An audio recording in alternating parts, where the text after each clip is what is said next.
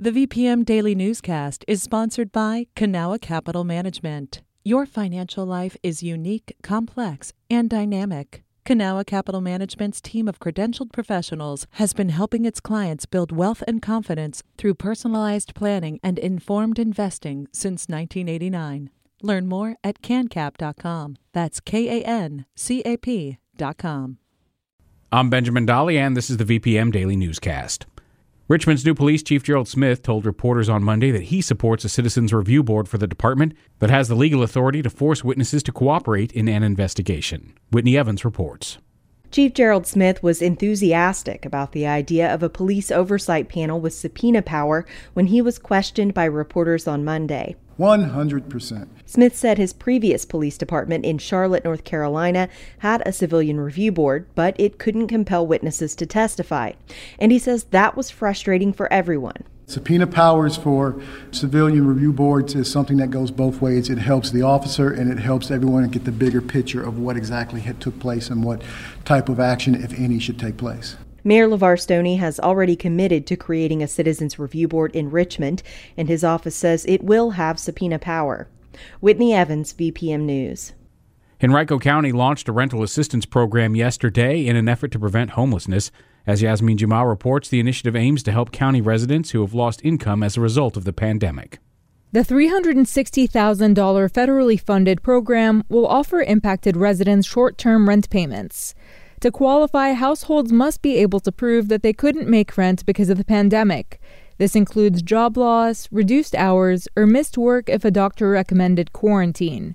Eligible applicants can receive up to $1,500 per month to cover overdue rent, late fees, or court costs. Each applicant may get up to four months of assistance. The Henrico COVID 19 Rental Assistance Program will be ongoing until funds run out. Applications in both English and Spanish are available for pickup at Henrico's Department of Social Services offices or through the county's website. Yasmine Jumaa, VPM News. To learn more about the program, eligibility, and how to apply, visit vpm.org/news. Counties in Central Virginia teamed up to create a new website called Know Your Rights that pulls together resources for citizens to find information on laws surrounding discrimination. Ian Stewart reports. Chesterfield County Administrator Joe Casey says with all the news around the country regarding social justice and discrimination, he asked himself what role Chesterfield can play in that discussion. With that question, he began searching for informational websites and resources on anti discrimination laws and soon realized that it's complex. There really isn't a, a, lay perspective, something that's educational, something that's in one site that helps prompt you for the arrays of laws that, that you may need to know as a citizen. Casey then partnered with Hanover and Henrico counties to develop a website with resources for people facing discrimination. Under each categories are links to laws, agency, and advocacy organizations. Casey says the website will keep adding new information on a regular basis. Ian Stewart, VPM News. Chesterfield County Public Schools are holding a virtual meeting this evening with the district's Spanish speaking families. The superintendent will review options for reopening in the fall, including a hybrid of in person and online classes. Comments and questions will be accepted in Spanish in advance and via a live stream chat function. Interpreters will be translating throughout the event and monitoring the live comments so that questions can be addressed in real time. The 90-minute meeting starts at 5:30 and will be live streamed on the district's website, Facebook page, and YouTube channel. A 2018 Virginia law establishing funding for needle exchange programs, places where drug users can acquire clean needles, was expanded this month. Emily Westerholm of Health Brigade in Richmond says the changes are necessary but overdue. You know, we'll go out there and serve folks, and they're like, oh my gosh, I can't believe this is real. Where, where have y'all been for the last 20 years, right? Drug users are also now protected from arrest if participating in a needle exchange program or seeking medical attention for an overdose. The reforms were part of a series of changes made by Democrats in the General Assembly this year. Norfolk Delegate Jay Jones formally announced his bid for Attorney General on Monday. The 31 year old Democrat says his youth is an asset. Ben Paviour has more. Jones graduated from UVA Law School five years ago and won his House of Delegates seat in 2017. He says his courtroom and legislative experience have primed him for the Attorney General's office. People are ready, right? I think this the state and this country have demonstrated they're ready for, for new leadership, for different voices, for fresh ideas. Jones has already been endorsed by nearly three dozen lawmakers. He may be best known for a speech he gave last year, documenting the racism faced by his family. Jones's father served in the House of Delegates from 1988 to 2002.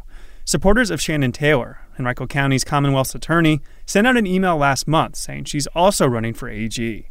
Taylor declined to confirm or deny that to VPM. Ben Paviour, VPM News. As racial justice protests continue around the country, many communities have taken steps to remove symbols of white supremacy. But in Richmond, one local judge has blocked efforts to remove Confederate monuments in the city. Richmond Circuit Court Judge Bradley B. Cavedo ruled last month that Governor Ralph Northam can't take down the Robert E. Lee statue on Monument Avenue. And last week, Cavedo ruled Richmond Mayor LeVar Stoney can't remove any more Confederate statues for 60 days. The order protects one remaining statue in Richmond, that of Confederate General A.P. Hill. Brad Kutner has been following these lawsuits, and he's been inside the courtroom for all of the hearings. Brad's a reporter for Courthouse News Service, a national wire service for legal news. VPM's Whitney Evans sat down with him. Brad, can you break down these two rulings for us? So, both of them dealt with private individuals filing suit over the authority that either Northam or Mayor Stoney has to remove the monuments. And in this case, Cavedo found that both parties, both leaders, did not have that authority. And there's a strong case to be made that Judge Cavedo personally does not want these statues to come down. During court hearings, he called the subjects of these monuments American war veterans and said the Lee Monument belongs to the people. And just last week, an op ed Cavedo wrote in College surfaced where he criticized desegregation efforts and automatic voter registration. What can you tell us about that piece? It was first posted by Delegate Lamont Bagby, who leads the Legislative Black Caucus here it was an interesting look at how a man who has the authority to overrule the will of a duly elected governor and mayor has expressed some controversial opinions in the past. And even in our own editorial room when we when we were working on the story there were some concerns about talking about bringing up 40 year old op eds from somebody in college. But in the end, we decided that when somebody has this kind of authority and takes that kind of authority and specifically mentions the abuse of judicial power in the op ed, I mean, when he was discussing the dangers or the burdens of busing he experienced, he blamed paternal federal courts, which, as Michael Paul Williams pointed out in the Times Dispatch this weekend, he's taking the same paternal steps to essentially legislate from the bench. And it's important to mention that both Brad and I separately reached out to Judge Cavedo's office for a comment on this issue. Neither of us have received a response, and that's not unusual. Judges typically don't speak to the press. But, Brad, what have these hearings been like? How has Judge Cavedo responded to arguments from the state and city that these statues should come down?